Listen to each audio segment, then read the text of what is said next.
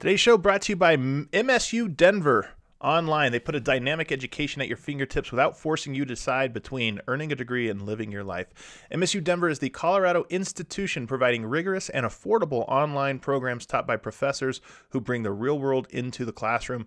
MSU Denver graduates use their relevant degrees to land coveted jobs. Some of our very own members uh, on staff got to audit classes and sit through, so they got a firsthand experience of what it is. Learn to lead the change. That's the mantra of MSU Denver Services. They believe in value without compromise. Excellent education, professors like Dr. Travis Heath who care about you, and formats that fit your lifestyle. So check them out today, MSU Denver online.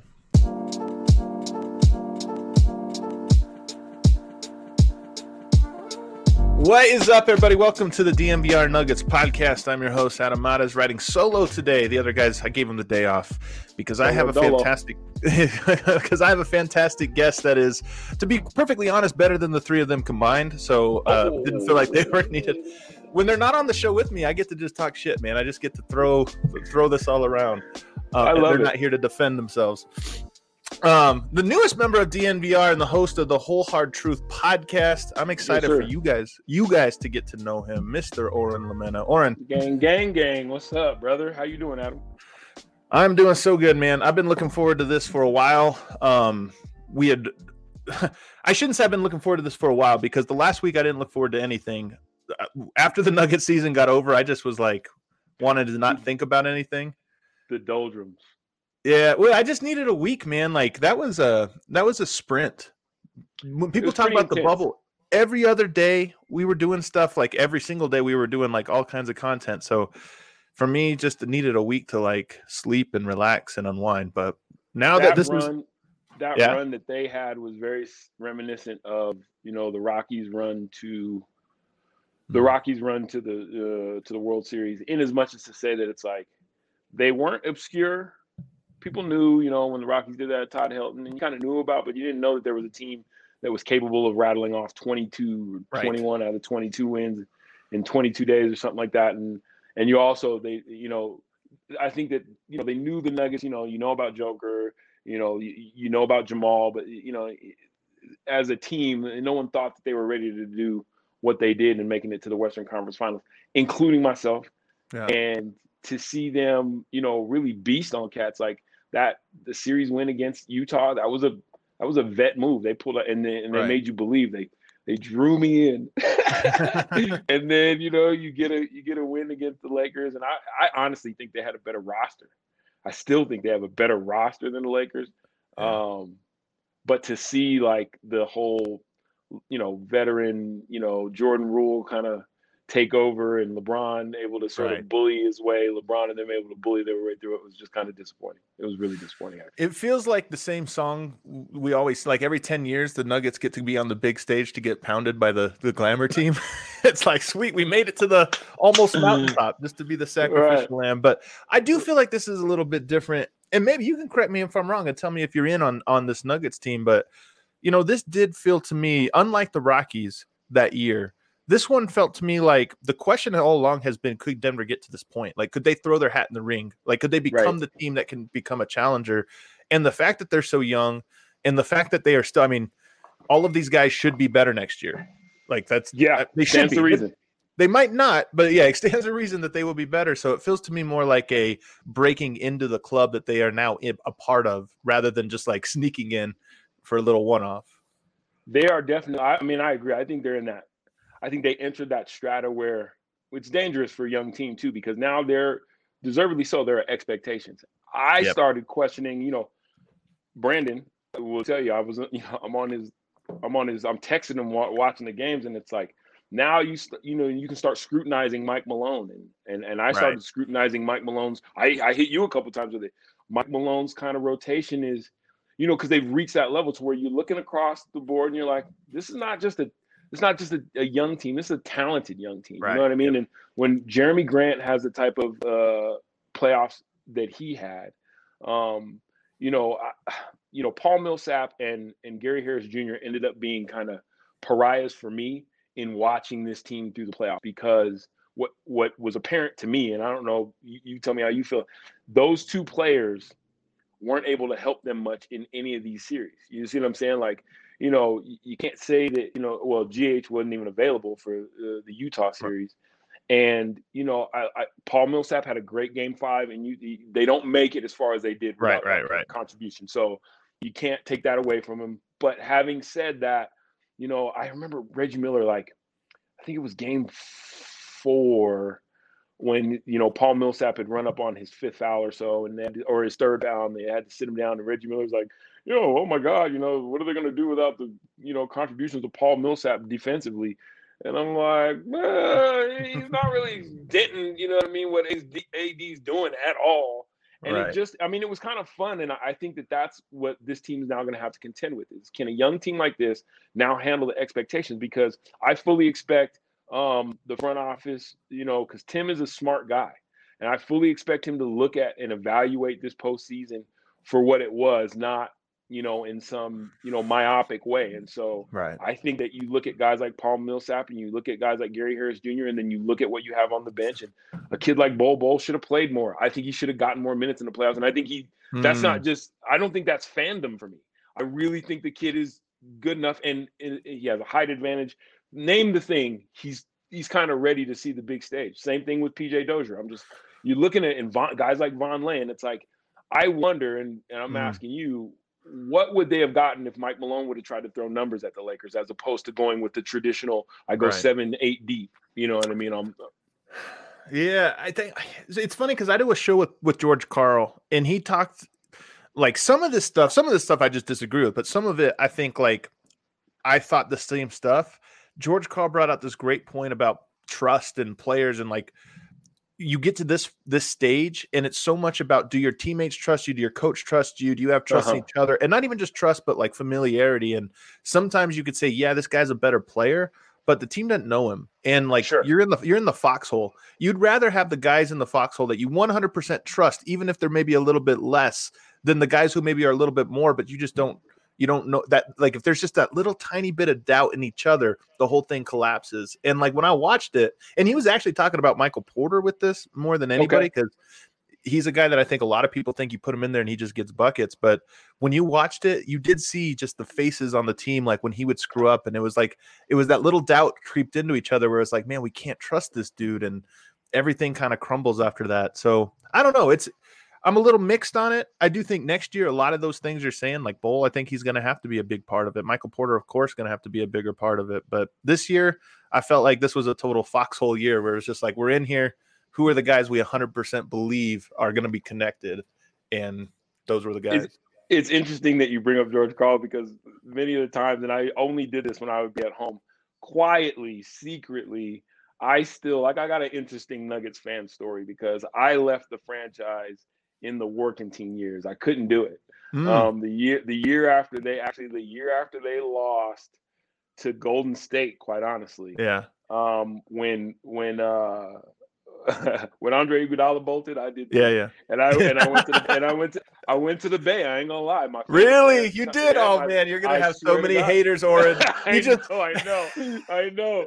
But you know what? My favorite player, Steph Curry. You know what I mean? Yeah, a yeah. close second, a close second. Um, Kevin Durant, who I followed from you know wow. was a freshman in Texas. I can substantiate my fandom. I go all the way back to having kind of a fascination with Golden State, back to the George Karl years, to be honest, and back. I mean, uh, back to the uh, to the uh, Chris Mullin and Oh wow, way back years. You know what I mean? Like way yeah. back. Vincent Askew, like I used to always play with him on N- NBA Live, so it was an easy transition for me to make, and I used to make light of it during my time as a, as a as a as a radio host, you know, full time was, you know, what are the rules when you divorce yourself from fandom? Anyway, my point yeah. being is I left in the working team years, and a lot of it had to do with George Karl's decision to play Anthony Carter and have Anthony mm. Carter on that inbounds. Yeah, yeah, yeah, yeah, yeah. There's certain things, and I love George Karl. There's not a better man, I don't think, who has coached on the NBA sideline. And when I say a man, I'm talking about just as a person. I always right. did question when you look at his play, his his postseason coaching record, you know, he was kind of a roll the balls out, let the guys play. Basketball as a feel. You know, we used to sit we used to sit in the in the gangbangs and and and I'd hear him talk about basketball and it was very ethereal and very spiritual and all real good until it's like, yeah, but can you draw it up when it matters most? You see what I'm saying? Mm. And and that was a, a, huge problem for me. And his trust of veteran guys, yeah, yeah, yeah, the foxhole sort of mentality, and right. well, we can trust this guy. And I'm like, but he's not a better basketball player. Like, you know what I mean? So that that trust can only go so far with me as a fan. And so it's just interesting to hear that that perspective still stays with him. And it, it kind of I looked at Mike Malone. That's when I started questioning him. Like, is Mike Malone a George Karl type of roll the basketballs out, basketball's a field type thing? You know, uh, there, there's certain questions I had definitely, and there's similarities that I could draw between the two teams. It's interesting. I think November, December, January, February, those are the months for letting every, you know, playing your best guys. But I think yeah. once you get to the playoffs, that's when it's like, okay, we're no longer in bringing in new dudes. And so for right. me, I think Michael Malone's like I don't know if it's fair to call it a failure. They made the Western Conference Finals, but his biggest right. sin this season was that he didn't. Michael Porter wasn't a foxhole guy by the time they needed him to be a, a foxhole guy, and Great and point. so for me that's where it is. But by the time they got there, it is what it is, and they just had to do what they had to do. But here you brought up some interesting though that I always think about because you said that you left the Nuggets in 2013. They lost to the Warriors, and you go over to this Warriors team. And the thing that's interesting for me is that I think there's no such thing in my experience, and I shouldn't say no such thing. It's very uncommon for the be there to be Nuggets fans that span eras of golden eras of Nuggets basketball. There have been, in my estimation, eh, over the last 35 years, which is my lifetime, I guess we can just say 40 years, there have been four golden eras. The 80s teams with Alex English and Doug Mullins, a golden era. That's the right. 2000s with Carmelo and George it's a golden era. I think we're yeah. currently in a golden era. And then we had the tiniest little golden era in 94, 95, where it was like we thought it was a golden era, but it was just so right. short, right? It just it, it came and left. And you almost hear from people that are fans of one of those eras, but not all of them. And I always right. find that interesting. I feel like that's a failure of the Nuggets that it is. That you feel like you were a fan of Melo. maybe you knew a guy that was a fan of, of Alex English, but there's not a lot of crossover in what you guys like they had a chance when you mentioned that 94 team. You're talking about when Jalen Rose was here for a short time, Antonio McDyess, like that team. They, that was a little bit after. This was actually LaPhonso and Dikembe. Oh, LaPhonso Dikembe. Yeah. I I'll tell you this. As a whole, I think that the Nuggets have never embraced you know, the, you know, it's not an NBA city. It hadn't been an NBA city. Yeah. Even when Carmelo got drafted here, people were wondering like, how do you hold a star as big as Carmelo in a town like Denver?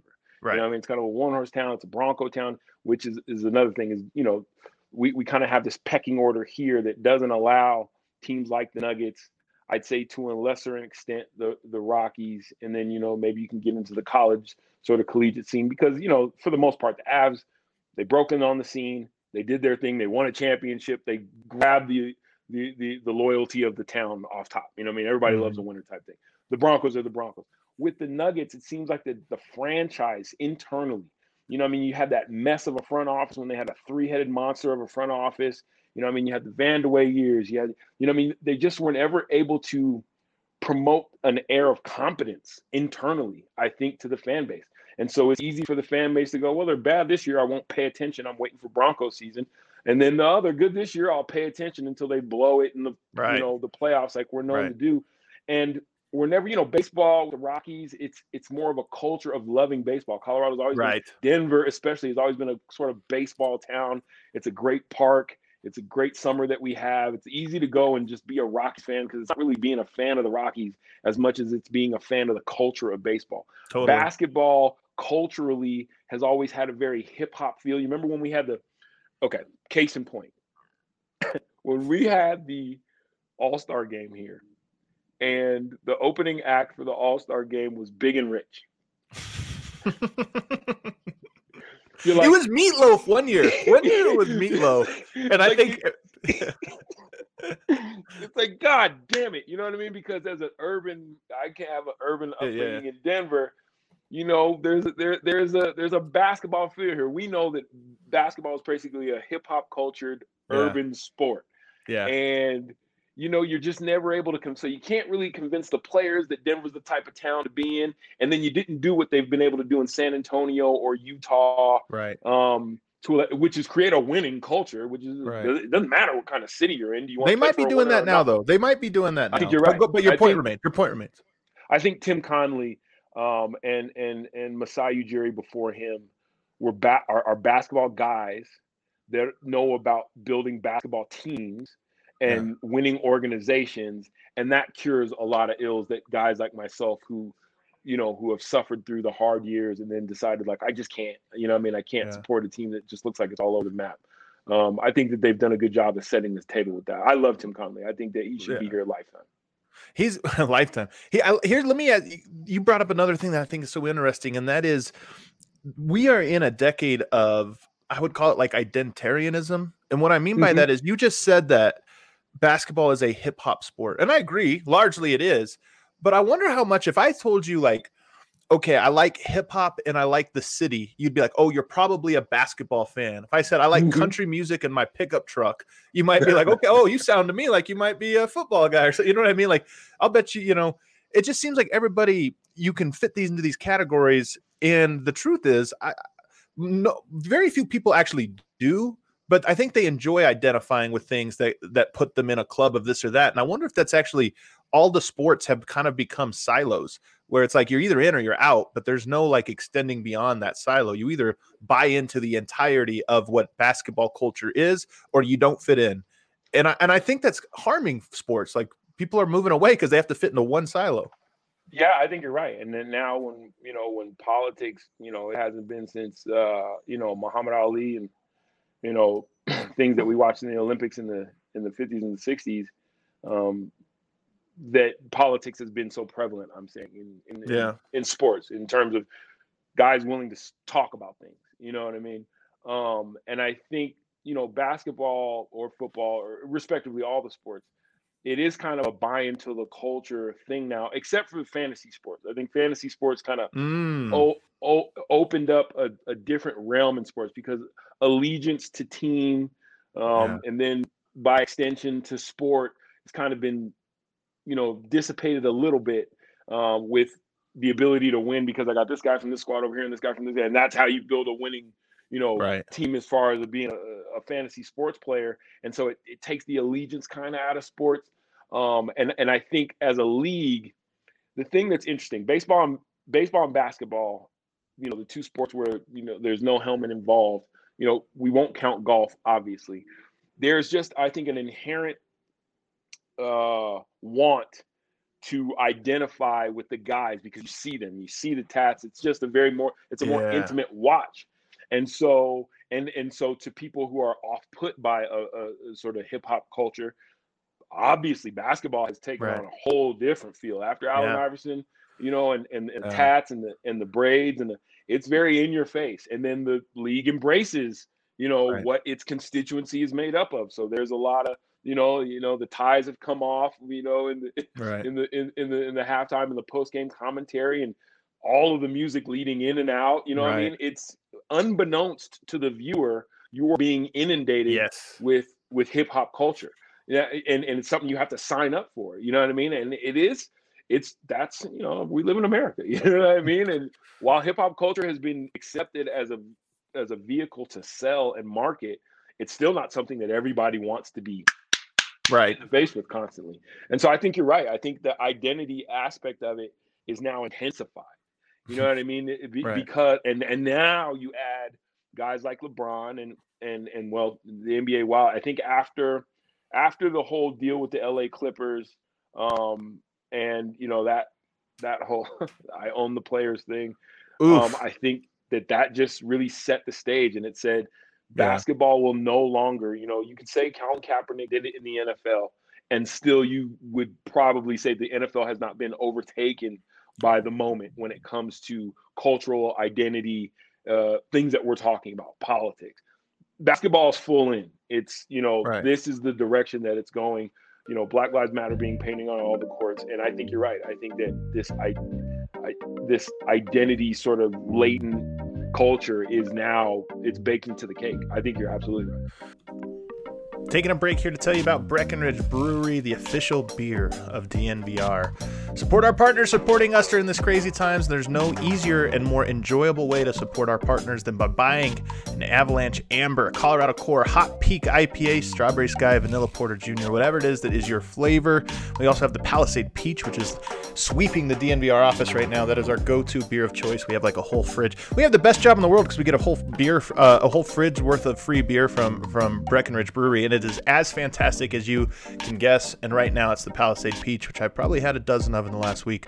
Delicious. You can also go and check out um, the farmhouse over there, the Breck Brewery Farmhouse. Great. They've just like the DNVR bar. They've taken all these precautions to make sure that you you can go there safely and, and eat some delicious food. So you want to check them out. And then if you want to call, make a reservation, whatever, 303 803 1380. Week four football's in the books, and now it's time to review the tape and get ready for week five. There's no better place to get in on all the action than DraftKings Sportsbook, America's top rated sportsbook app. To add to the excitement of week five, DraftKings Sportsbook is bringing back their can't miss offer. If you haven't tried DraftKings Sportsbook yet, head to the App Store right now because you don't want to miss this. DraftKings is giving away all new users the chance to receive a sign up bonus up to $1,000. On top of that great sign up offer, DraftKings offers great odds boost every single Sunday to help you make it rain. Don't worry, if football isn't your thing, DraftKings is giving you all basketball fans. If there's still basketball this weekend, kind of don't think there will be, but you can get that same um, 200% profit boost in any basketball market once you sign up. It's safe, reliable, secure. So download the top-rated Draft, DraftKings Sportsbook app right now and use promo code DNVR to take advantage of all these great offers. Must be 21 or older. Colorado only. Bonus comprised of a first deposit bonus and a first bet match, each up to $500. Deposit bonus requires 25 times playthrough. Restrictions apply. See DraftKings.com slash sportsbook for details. Gambling problem? Call 1 800 522 4700. So, one thing I think about have you seen this on Netflix? I highly recommend it. A documentary called The Social Dilemma. Have you seen this? I have seen it. Yeah. yeah. So, all right. Because I want to talk about it because one of the central, I, th- I thought it was very, I loved it. Um, but one of the things it talked about was all these apps we have Facebook, Twitter, and every other app on your phone is a mm-hmm. machine pointed at you to understand your behavior, but also to maybe funnel your behavior in a way that's favorable to them. And the most obvious way of this is, of course, keeping you on the platform. And right. so, like, they're all designed for you to, if you're on Facebook, Facebook is trying its hardest to keep you on Facebook for hours. Right. It, and sometimes the the offshoot of that is some negative things, right? Like the way to keep you on there is maybe to make you angry, so you stay because when you're angry, you're very engaged or what have you. For sure.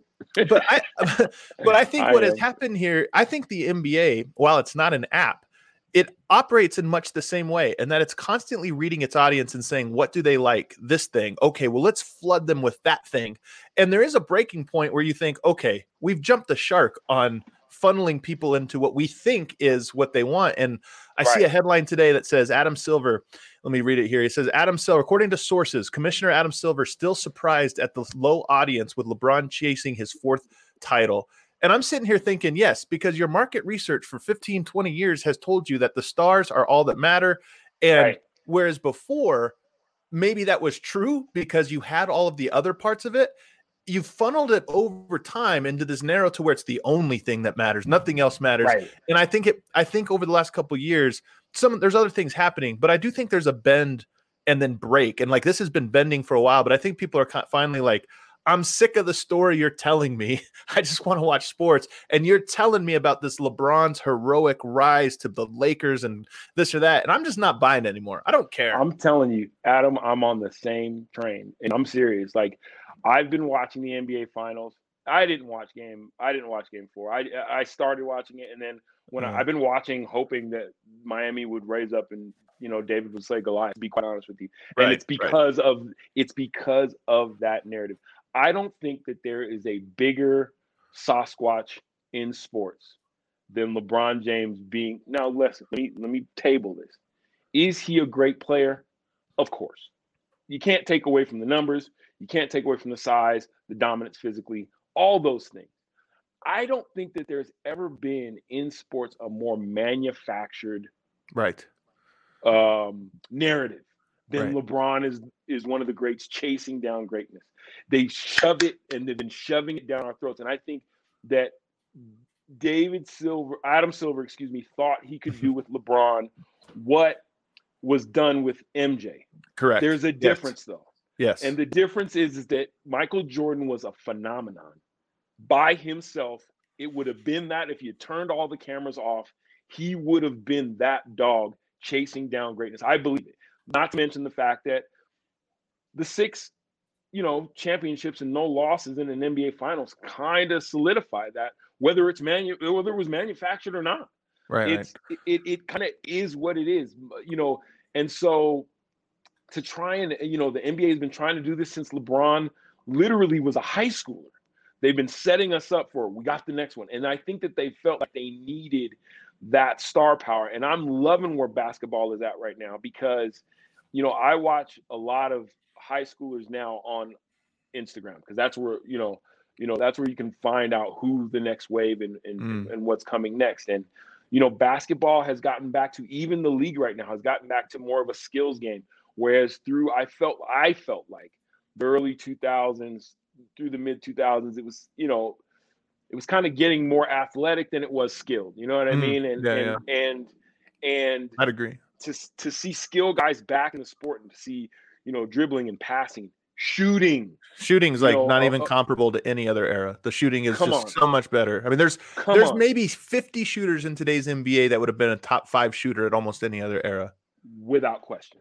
And so to see that, you know, it, it now the game can be the game. It's a beautiful sport when it's played properly, which is five guys, you know, and that and so it's kind of what I was alluding to earlier, like the Jordan rule with that, that's taken over with LeBron and and watching him duck his head lower his shoulder and bowl his way to the rim and that defined as you know greatness mm-hmm. i just I, it doesn't work for me you to me, I mean? so for me, it has less to do with this because I think LeBron and Jordan, the one A, one B. I don't think they're. I think really? like after those, I do, I do, I really do. The game is way more complicated today than it was back in the day. Like defenses are more nuanced. Guys can shoot. You have to cover more ground. So I think there's a lot of, and also let's be honest, LeBron's great. Here's what I think is different. We just watched and I'm sure you watched the Jordan documentary, the 10 part Jordan documentary. That was produced right. by Jordan with Jordan's control, and we all loved it because we loved Jordan's version of his own story. And it's a great story. and also because I think it came apart, it came around at a time when we weren't quite as used to that level of propaganda. Now, again, I think Jordan's the best player ever. So this isn't like saying he's not. It's just that he got to tell us his story, and we all were like, I love this story. I think what happened was audiences got smarter and marketers got smarter and now everybody just sees how packaged everything is and with lebron it's they're trying to copy they're trying to replicate that. How do we make the legend that's happening which is interesting more interesting? And it right. works for so long before finally you start going i think this is some artificial sweetener we have in here.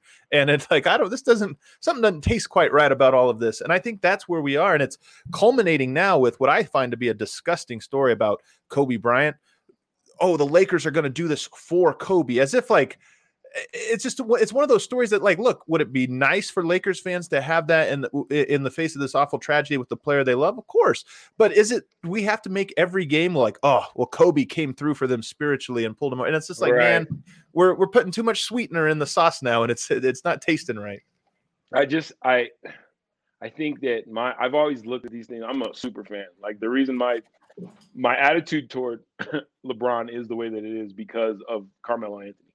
Uh, mm. When the hmm. two were dra- when the two were drafted, I was full in the Nuggets boat still, yeah. and uh, that was our guy. And then everybody kept telling me about this other guy who um, hadn't done anything on the pro level, and he was the greatest already. And I just took an immediate fans hatred, yeah, for LeBron. And it right. took a long. It's taken a long time for me to divorce myself of that and understand that what you are witnessing, Oren, is greatness happening. Right.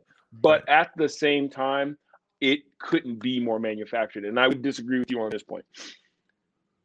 You know, Jordan came up through an era before all of social media and the shaping of narrative constantly 24 and 7. Now, I will agree with you here. It was far more political then, and there was just there was just more. David Stern and them just had more control over the narrative in, a, in, in, in that era.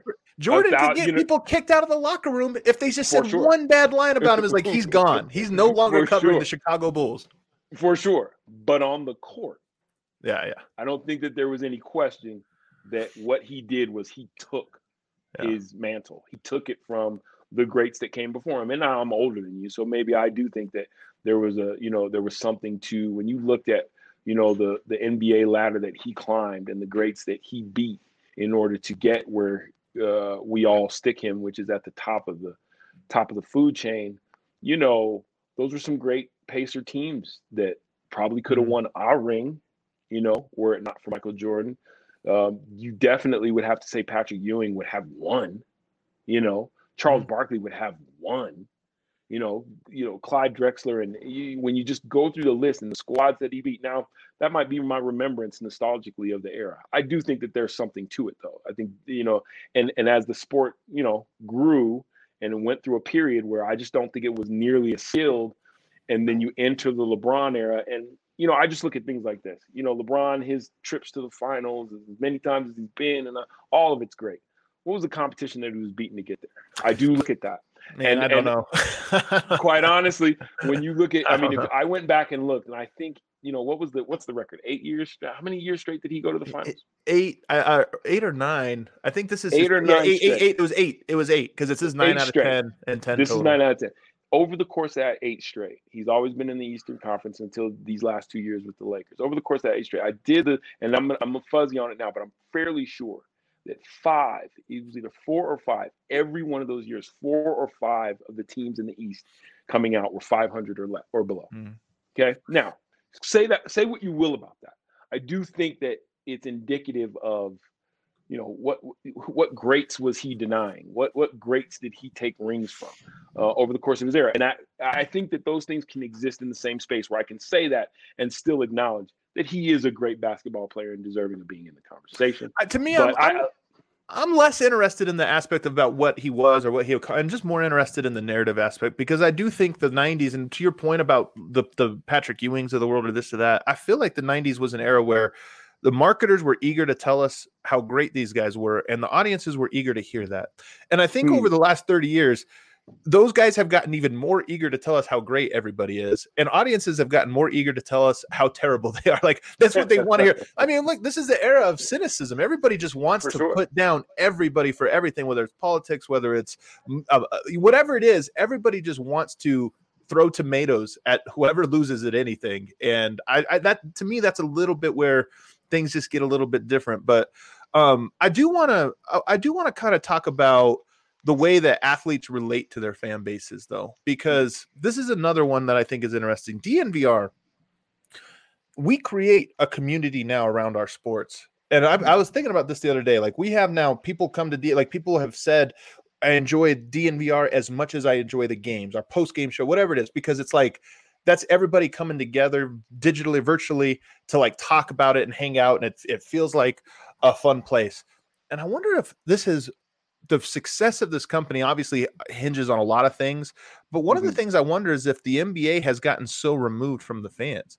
And what I mean by that is they've created a vacuum because, quite frankly, they can take the money, which is what they want, but the actual interaction and relationship to the fans maybe has gone a little bit away. Like they feel hmm. athletes today, I feel like are less accessible. They should have more access, but they're almost less accessible hmm. because hmm. they put up that wall. Because what are they trying to protect? An image. It's not real. It's not authentic. It's how can I package myself and I can't be down amongst the masses to do this? There's a lot to unpack there, but just what what do you think about that? Well, I, I think it depends on what medium that you're looking at um, and what player you're talking about. And I'll say this like Damian Lillard, I love, right? And oh, he's he, great. Uh, it, I, you know his four bar Friday. Um, I, I, don't think he even started it as much as I think that he involved himself in it, and then the people who started Four Bar Friday were smart, and they were like, "Uh, you want to take this and run with it?"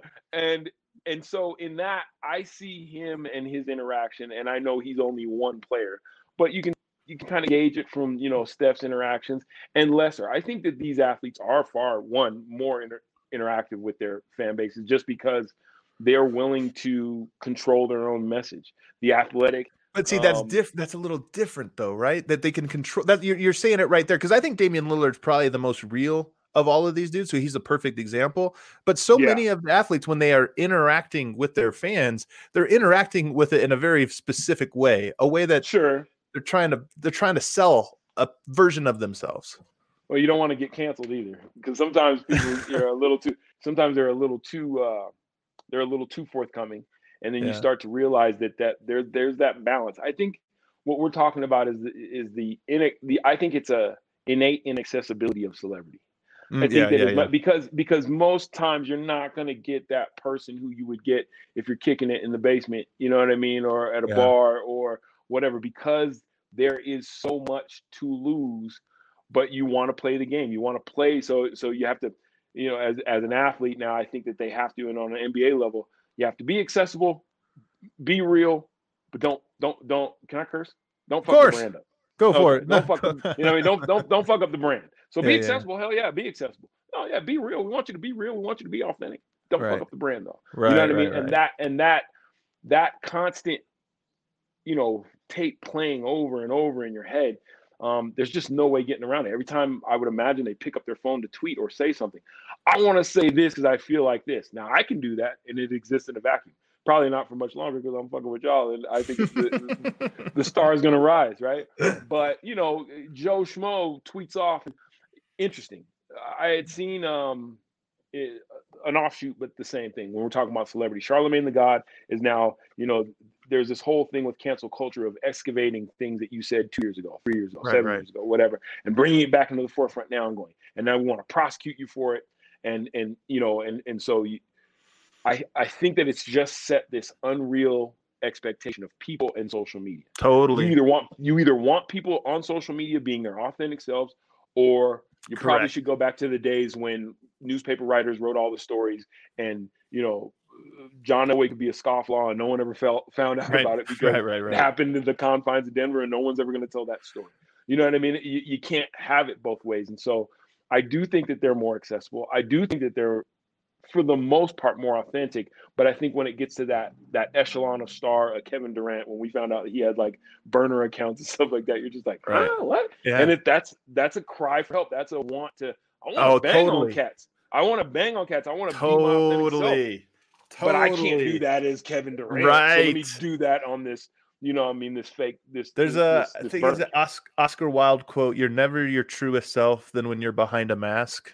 because right. it's like when you can hide who you who you actually are, you get to be who you actually are. And that's that's right. That's KD's burner in a in a nutshell, man.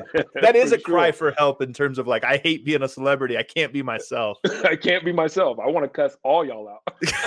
that's it. That's Kevin Durant's sort of ethos. Is he, you know, he comes across kind of surly. He's kind of a throwback player from that from that perspective. And you know what? Here's the other side of it though, is that with us as fans, um, and with us, I think as people in general, when we're talking about the social dilemma, and I know they covered it in there, but you know, there is this lack of accountability with anonymity. And anonymity, you don't even have mm. to be hmm. anonymous. It's really proximity. Right? Yeah, you know what I mean? Like yelling something at your your nemesis basketball player when he's walking off the court if you're kind of courtside or you're in that place right near the tunnel where they can they, he might be able to reach up there he's 6'10 he might be able to reach right, up there and get a hold of you it takes on a different, you know, that's a different type of boldness to be able to like, you know, fuck you, Kevin Durant or whatnot, whatever. Right. And but on Twitter, on you know, on Facebook, you know, on social yeah. media, on IG, you just fire off and there's no because there's no proximity. The consequences yeah. are so far from you. And so as much as I could say that there is an inauthenticity to athletes and their approach to accessibility with their fans the same holds true on the other side of the spectrum to a far greater extent because there is nothing that I lose if I fire off a tweet at, you know, Kenny Smith or Shaq or Charles right. because they said something during the halftime that I didn't like. One, are they going to see it? Two, even if they see it, what are they going to do about it? You know right. what I mean? There's, and yeah. so I have all the power in that regard. And I think that that puts the athletes also at a, at a certain social disadvantage. You know what I mean? So what not to hold. Yeah. I guess I'd say that to say we shouldn't hold them maybe to such a high standard because the bar is just infinitely higher for them and unachievable in, in most. Or, or and I think about this so much though that like this sounds almost incendiary and, and hot takey, but like in order to survive as a species, like we have to learn how to exist online because we don't know. It's like it's brought out all of our worst qualities eh, to the point where like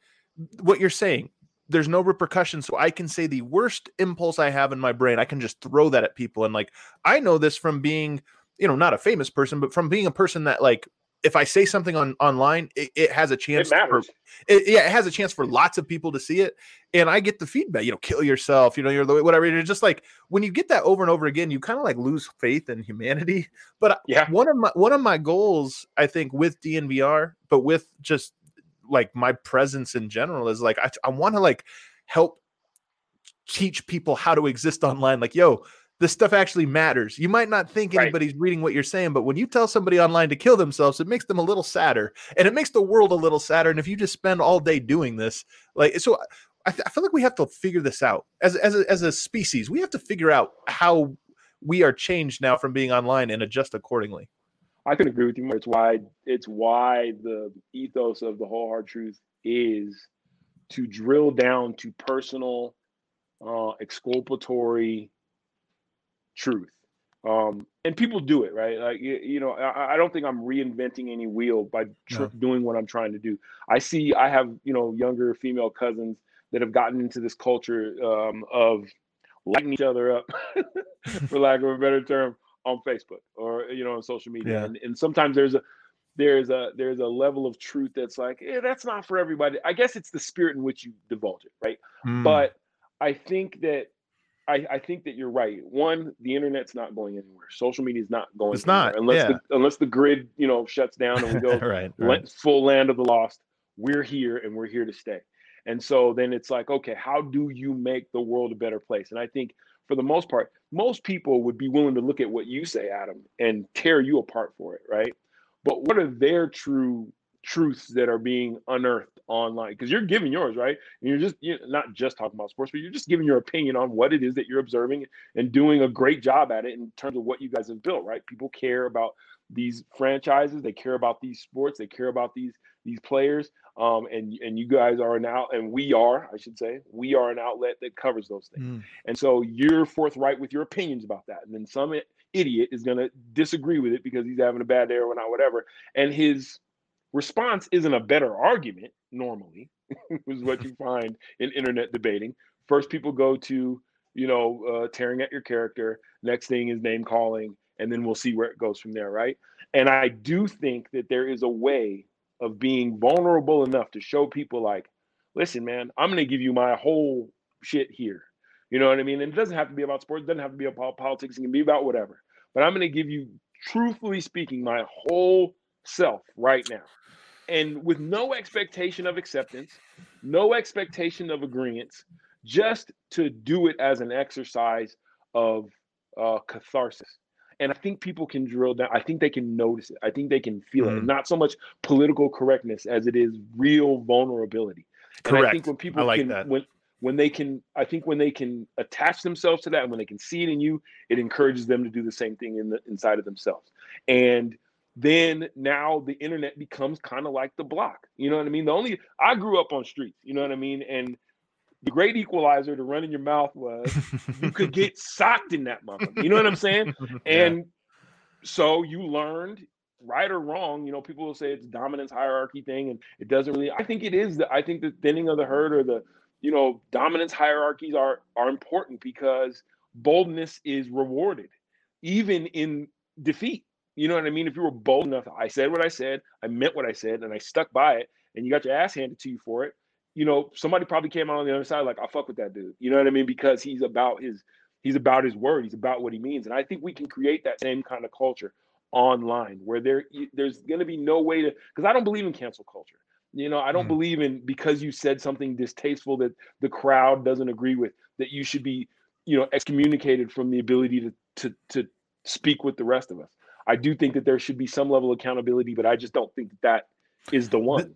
But this is to me, or and this is like the central thesis of the whole hard truth, as I understand it so far, is is exactly that because there is a balance, I think, with the way the internet works right now between you, you ever know we I, I, talk about this with like Eric from time to time. Everybody, everything is now either dangerous or right. powerful, right? Like if somebody says something something that you really agree That's with, dangerous. people say, oh man that's so powerful. powerful like that because it has the ability to affect positive change and if somebody says something that you disagree with it's oh that's really dangerous and look sometimes right. this stuff is dangerous like sometimes there are ideas that can spread and really really cause danger this or that but what i think has happened with the internet is it is such a powerful tool that people having different opinions feels dangerous because we can't right. let these bad opinions go and again, there is a line to this where it's like, no, that is a dangerous idea, and ideas spread and they become movements and they they affect the society. But I do think that, to your point, it's okay for people to be wrong, and I don't think it is yes. okay. Like I don't think it's okay anymore. Like I think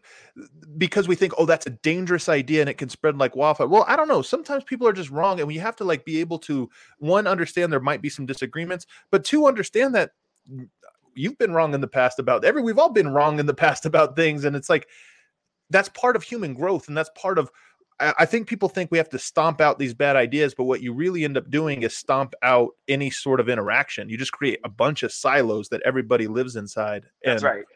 Yeah. And you drive people and you drive people further into that. Listen, I was wrong recently. I said Nuggets and five over the Lakers. So there's that one. and I was, I was willing to put that out there. And then I was like, for a second, I kicked myself. I was like, you shouldn't have. You keep the prediction, or just don't put it anywhere where people can pull it back up online. Right. And then I come back. I'm like, no, fuck that. You were wrong, and it's okay. It's um, okay. It, it's okay to not have all the answers. It's okay to not be in a place where we agree. It's okay to be in a place where something distasteful, like what's the equivalent of yelling fire in a theater online? Right. I really don't think that there's a, you know, I, I, I think uh, I can't remember who I censorship was it almost during the social dilemma? I don't think it was during social dilemma that censorship really got to where it got online after the whole ISIS thing, right? And it's like, okay, I can see that's yeah, murder on murder online. Yep. well, that's why that's why these things that's why I don't want to lean too far into it because there are so many examples of entire groups of people becoming militarized based on what happened online. Like there are dangerous ideas that can be pushed on a a population that that pushed them Agreed. to thinking like, oh, we should oppress these people. I mean, it's like social media does become a great conduit for propaganda, but not everything is propaganda. Some things are just people talking and having exactly. bad ideas. And having bad ideas. And the and the answer always to a bad idea to me is a better idea, is a yeah, better argument. And it's it's not silencing the idea because you don't actually silence you don't the person. Yep. You drive them into a place where listen, if I'm not mistaken, a group of militiamen just tried to kidnap the governor of correct. Yeah. okay, so the, uh, now while correct. I'm quite sure they organized themselves online or they, they had some communication online, I would assume that most of those things were done in person amongst one another. And you know, I, I just I think it's an immature. Listen, I think it's an immature, overreactive response to what is known as the you know the dominance hierarchies and the male patriarchy, and now the the pushback from the and you know it's kind of a left wing idea. I I want to say it's a liberal idea that hate speech is not supposed to be. It's like yeah, okay, yeah, but at the same time, sticks and stones.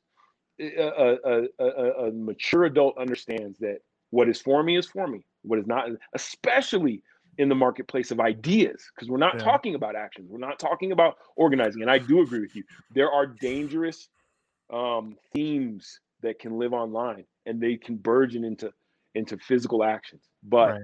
no one, I, I mean, I just I'm cut from a different cloth, man. Nobody online will ever, for the most part, be able to make me feel other differently about myself more than I do around the people that I'm around. Right. And I do understand that our interactions online can shape our in-person interactions. I think it's really taking what we have online and putting it in proper perspective, which is Instagram, Facebook, Twitter. These are not real places. They right. are the marketplace of ideas. Real spaces are where you're sitting right now, where I'm sitting right now.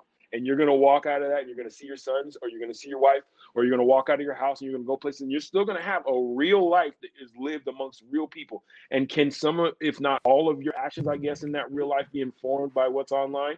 Yeah. Do I think that's the smartest thing? you know, because it's not a real place. It's a place where you, it's like going to the library and thinking you can come outside after reading, you know, a million books and thinking that's going to change where you fit into the structure of your life outside. I just, I, I feel like humanity, mm. I feel like humanity is still best served by understanding that being present in your life is the only thing that you really have. And so wherever you get your information from, you could be led astray by reading magazines still you know, do right. they still print magazines in 2000? I think they do. I think I saw one at the grocery store in line or something. Yeah. you know what I'm saying? It doesn't. The the influences are many. You yeah. still have personal responsibility, and the only place where that usually plays out is in your physical life. I I, I genuinely mm. believe that, and so I think making more informed, vulnerable conversation more uh, prevalent online is is a way that we can actually jump the shark again. Yeah back right. to reality. Back, jump the shark back. I think uh, we can get back to sports here a little bit because I, I wanted this show to be a little bit just kind of showing the type of conversations that you you like to have, and I think on your show, and I think people get a sense for this. It's the art of the conversation's been lost, Oren. I really believe this is. If people like to text now because you don't have to have a conversation, it's like the point. All right, the point. Boom, we got out of it. But like when you talk to somebody in person or online, you know, I had no idea the conversation was going to go there. It's just like it's a, a little evolving organism that you're like, oh, here we are talking about this thing. I didn't even have it on my docket, but um, right. it's meme important. Culture, it's, meme culture, and Twitter killed the art of the conversation. Killed the art, man.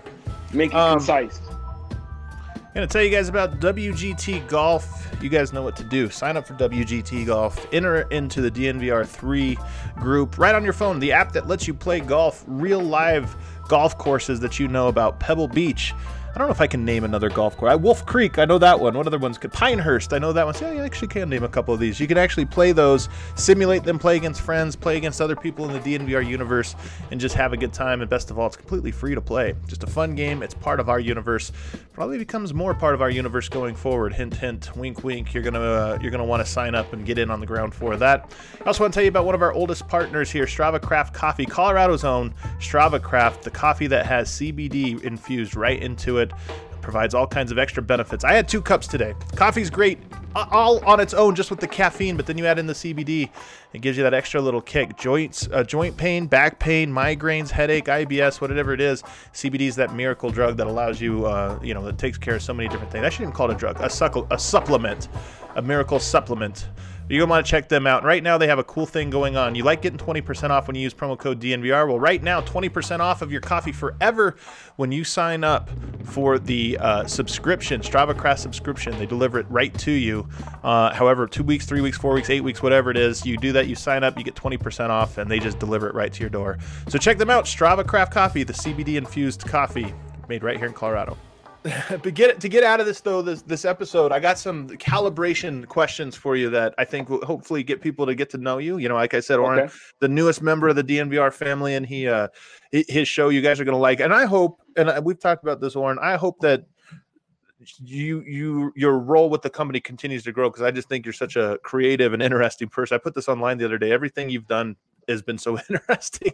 like I appreciate you, really, that, man. you released you. the video of just announcing your show, and I was like, oh hell, man, this kind of dope. it's, it, part of it's crazy. part yeah. of it's creative, and part of it's crazy. Yeah, crazy. crazy is good though, man. But all right, just so here we go. A little calibration. These are like standard get to know you questions. Favorite movie?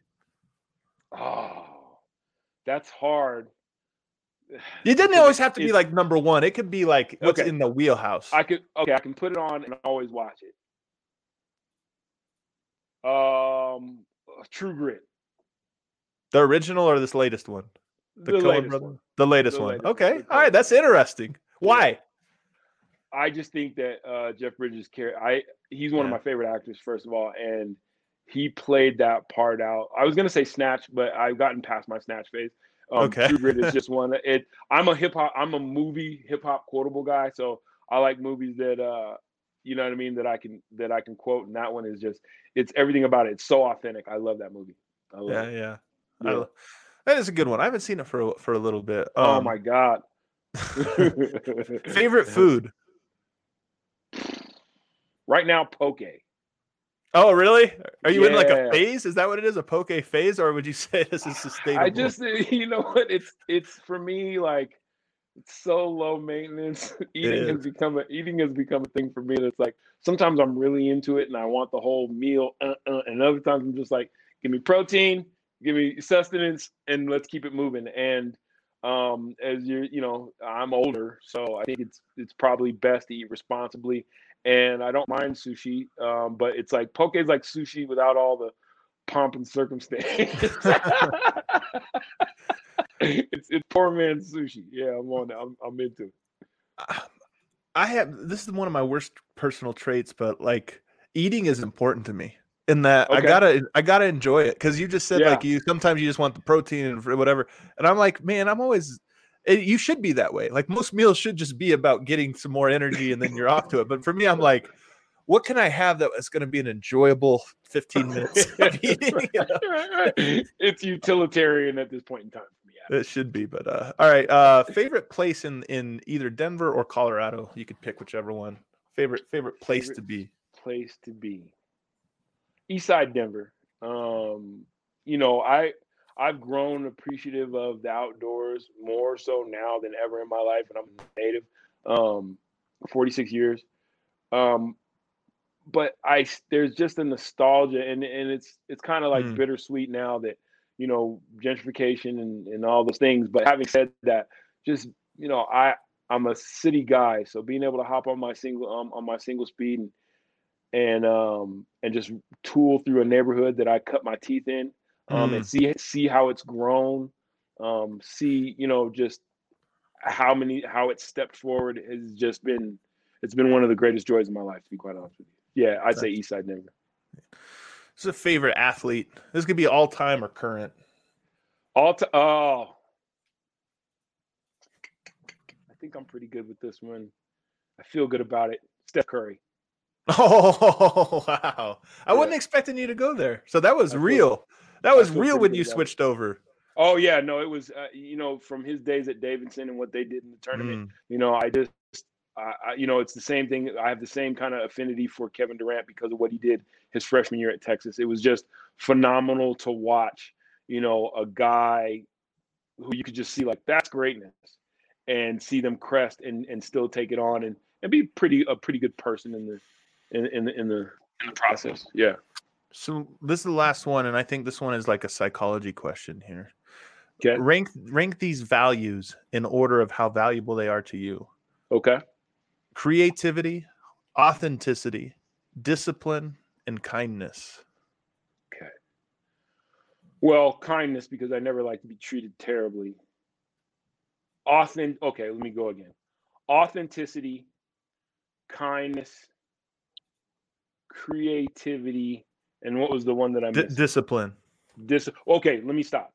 Authenticity, discipline, kindness, creativity. Because I feel like if you're an authentic person, um, you're going to be disciplined in the in, in the way that you carry yourself, and hopefully that's a treat people like you want to be treated type of way, which is mm. being kind.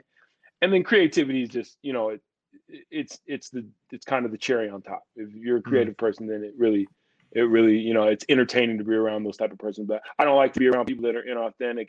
I'm teaching myself daily how to be more disciplined. It helps me be a kinder person. And then yeah, I'm creative, but I think that's probably the least of the qualities that I I, was kind of born with that one. so and, and and and my and my modesty. Yeah, yeah.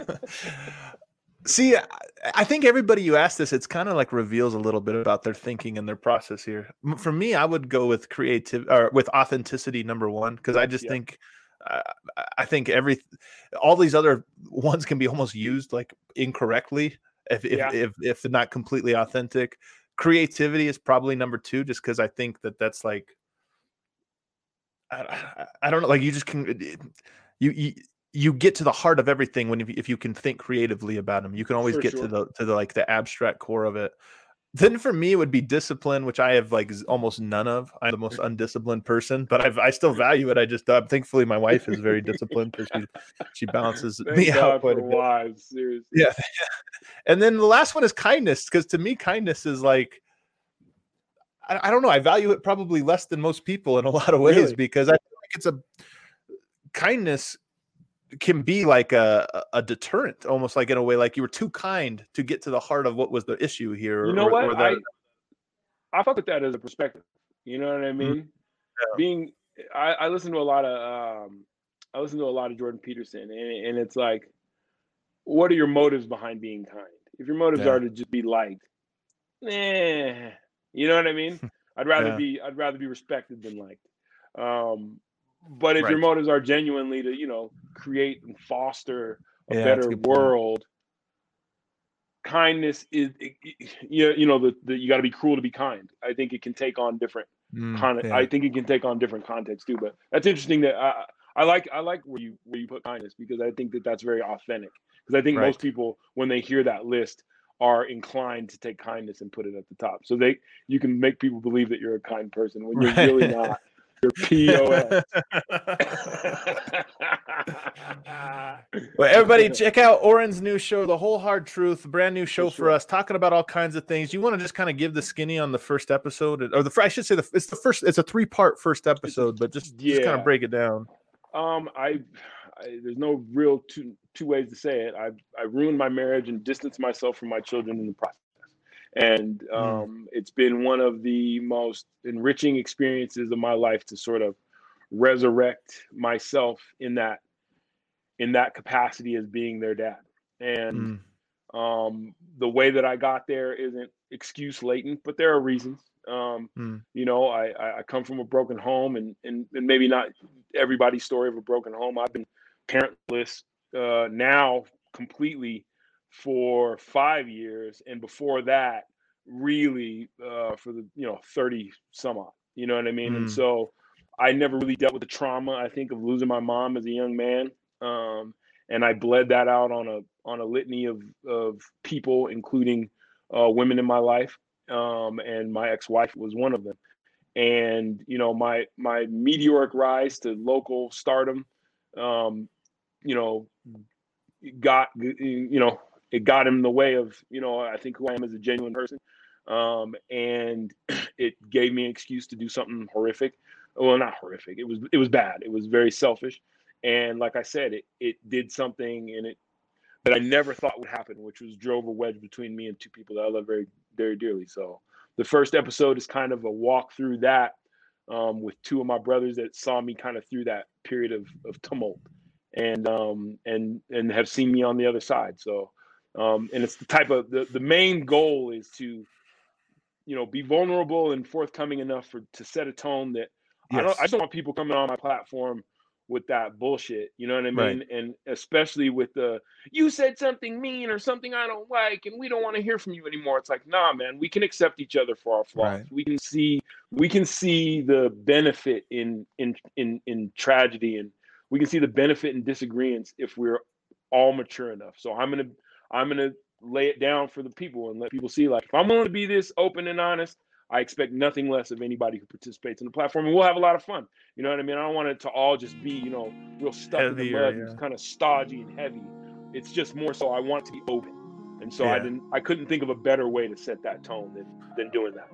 I think setting the tone is exactly the way to put it because that's what it feels like to me. Is your your way of saying like, look, I could be defined as this and this and this things that have happened to me or that I have done in my past, but like this is me saying, look, I'm a flawed person, and that's what the show's about. Let's let's come in here and talk about these different things and and you know how people are complex but how we can that's an important aspect to sort of acknowledge and you pulling pointing that light on yourself first I do think really really sets the tone for what you want that show to be, which is which is really cool. So I appreciate that, man. Everybody, check it out, the whole hard truth, and uh, look for him around. I think he's going to be around with some other stuff. Oh, we, gonna be around. Oh, we gonna, we gonna be around. Be around.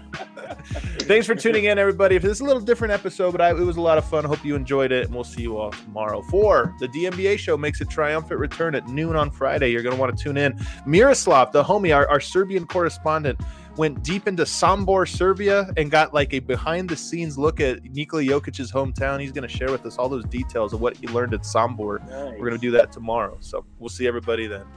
All right, man. One last time for Strava Craft Coffee, the CBD infused coffee that provides all kinds of auxiliary benefits, not just your caffeine. Made right here in Colorado, and right now you can subscribe and save 20% with the Strava Craft Coffee subscription.